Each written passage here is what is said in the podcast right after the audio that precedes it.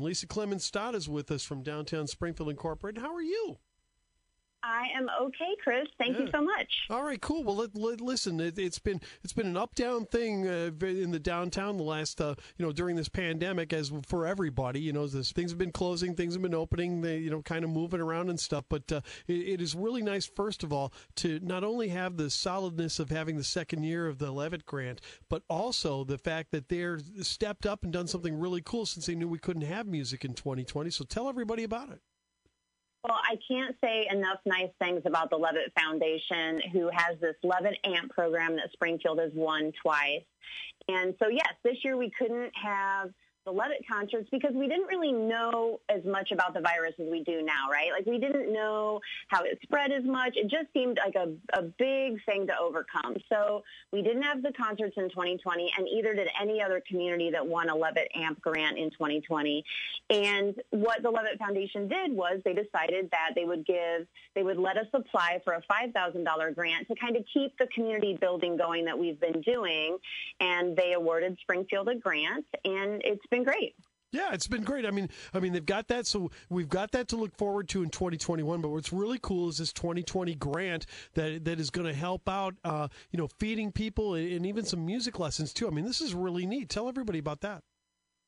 So the first thing that's happening is this week on Saturday, we're working with two black-owned businesses, Boyd's New Generation on South Grand and Anchors Away on Capitol Avenue, and they're going to be giving out a total of 300 free meals to the community over the lunch hour.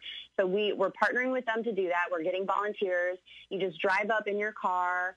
Um, obviously, we're trying to target people who maybe have been suffering from food insecurity. Maybe they haven't been able to work as much because of COVID. Um, we'd love for those people to be able to access this. So it's a real outreach effort to, to people like that who've been suffering in our community. And then we are partnering with three different organizations, the Illinois uh, Symphony Orchestra Youth Program, the Garvey Tubman Center for Culture and Arts, and also First Try Sessions. And those are three organizations that are working with people to give them music lessons. And so the grant is helping us give them a grant that they can give more people under, they can give more underprivileged youth as who we're really trying to target here, music lessons. First Try Sessions, for example, is uh, Jessica, who is the lead singer of the local band Looming that some people might know. And she started this new organization and she's working with musicians. They donate a guitar and then she pairs them up with a student. And so the musicians who've been out of work this year also get a little money because of the grant because they're teaching the lessons. Yeah, that that's really cool too because they, you know, the gig economy, you know that that uh, you know we've talked about uh, you know help from the national level and stuff like that, and there has been a little bit of that, but not much. And of course, we've had our struggles too with people unemployed, not being able to get through in the Illinois DES, and uh, that that's been a problem too. So you know, it's kind of nice to be able to have somebody uh, get up there. I mean, just uh, I'm I'm barely into it, and I've lost about ten grand in business. I can't imagine what these bands have lost. You know, you don't. Yeah, it's just ridiculous. Yeah, I mean we're, you know, every week I'm hearing from different bands like, we're ready to tour again, we're ready to tour again. And it's just, you're not sure with the COVID guidelines, you know, um, how much you can actually do. So we're, we're excited when we have our downtown businesses having a band out there. Adams Family has had a lot of bands out there this summer. You know, if it's outdoors, um, all the experts seem to think that that's okay. So, so that's what they've been trying to do. Lisa Clemmons Stott is with us from downtown Springfield Incorporated here on WMAY 92.7, 94.7, and 970 AM. Lisa, let's uh, let's recap the summer. I mean, we're winding down here with the farmers market, and uh, you know, you mentioned the Adams family there, a new addition there. Tell us all about that. So uh, we've we've actually I know people are are really kind of stuck in June when they think about downtown, but when we look at our overall comings and goings in the downtown neighborhood, which does have the highest concentration of local businesses in Springfield, um, we are we've had about six closures, but about ten openings. So last week we welcomed Whimsy Tea with their first brick and mortar on Adams Street. So they're joining Adams family. Um, and then just last week it was announced that the feed store is going to be reopening again under a different owner. So that's great news.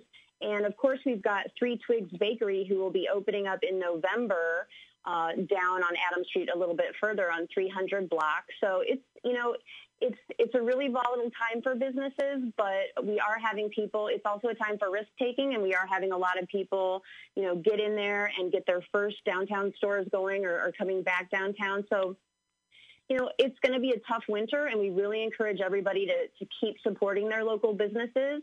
But, you know, I think that we're going to start out, we could start out with a really great 2021 the way the end of this year has been going. Yeah, I think that's, uh, you know, you bring up a good point about take good time to take a chance. I think a lot of businesses are spending this time here that they don't have a ton of customers right now to restructure and to kind of, uh, you know, talk about some ideas that they had in the past and try to put those in, implement those and see what happens, you know, as far as that goes. It's a good time to experiment. And, you know, when you talk about the Whimsy Tea people, and we had a chance to talk to them earlier, you know, they, they, they seem mm-hmm. to, they seem to know their clientele very, very well. And I think that the brick and mortar is going to really help them out in giving them, you know, for now it's going to be socially distanced, but eventually we, COVID goes away and we end up having, you know, a nice restaurant for people to sit down and have a tea in. Yes, I, I, just made a tea this morning based on Gordon's recommendation that I buy the specific type of teapot that heats up the water to a specific tea type. yeah, oh yeah. So, so, so there, you know, that's that's an expertise that we haven't had locally before. So yeah, it's you know, and like you said, end of the farmers market's coming up. I can't believe it's almost the end of October already. Um, it's been a, a really uh, crazy season, but we're so proud that we've been able to offer this to the community all during COVID. And uh, yeah, the last one is October 31st. And then we'll have about three outdoor markets in November and December as part of the holiday walks this year. So people will still be able to get all their fresh foods and, and their products for ha- for uh, Thanksgiving and for Christmas. Oh, that's very cool. No, no, October 31st, we had a lot of plans with Halloween on the market. I'm, I'm sure those are scrapped. Yeah. Or is it going to be scaled down yep. a little bit or just, just kind of kind of kind no of no we're we're just not doing it. We're just not doing it this year. You know there the cities have their guidelines for for trick or treating that's safe and we didn't feel like getting you know how many people came out chris to for that? Sure, yeah, so it was we didn't we didn't feel like we could get that many people together this year. Yeah exactly. Yeah that's a, that's that's one of those unfortunate things. I mean 2020 when you looked at it at the beginning of the calendar it had so much hope. I mean even cinco de mayo was on a taco tuesday. You had halloween on saturday night. You know i mean it, it, everything was just laying out beautifully, and then then COVID hit and kind of messed everything up. But that's the way it goes. You know, looking to the future, you know, are how are you planning 2021 right now? Are you going full speed ahead or still a little cautious?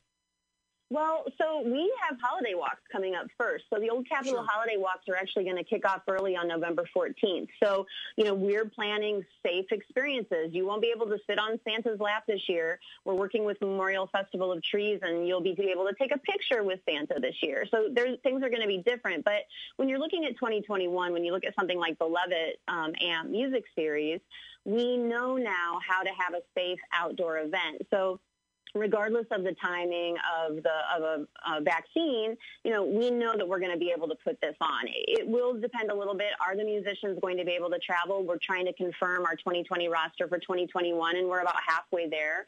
But you know, we know how to do it. So we are, you have to be cautious when you're starting to plan 2021, but we are cautiously optimistic. And um, we think that we'll, we know better now how to do things right in this type of atmosphere. Yeah, I would think cautious and a little bit flexible too. You know, I mean, yes. know, especially if we're slow on getting the vaccine mass produced to people, you know, we might, we might have to wait till May or a little bit later in June or July before we get uh, things rolling again. And I hope that's not the case because as a big Sliders fan, I want to make sure we get a full season in this year, you know, so that would be great too.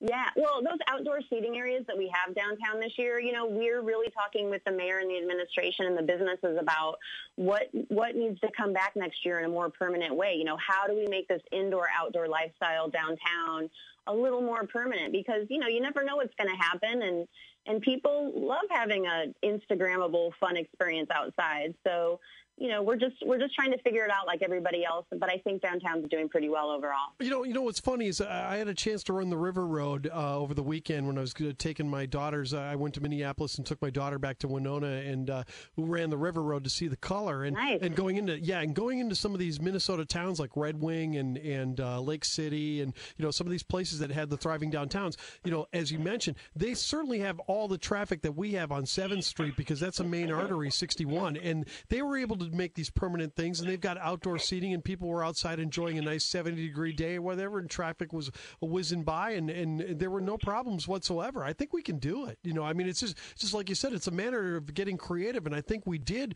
for the most part for during the pandemic with the with the uh, pylons in the street. But uh, you know, like you said, making it more permanent, I think is definitely going to be viable and could be a bargaining chip for Springfield.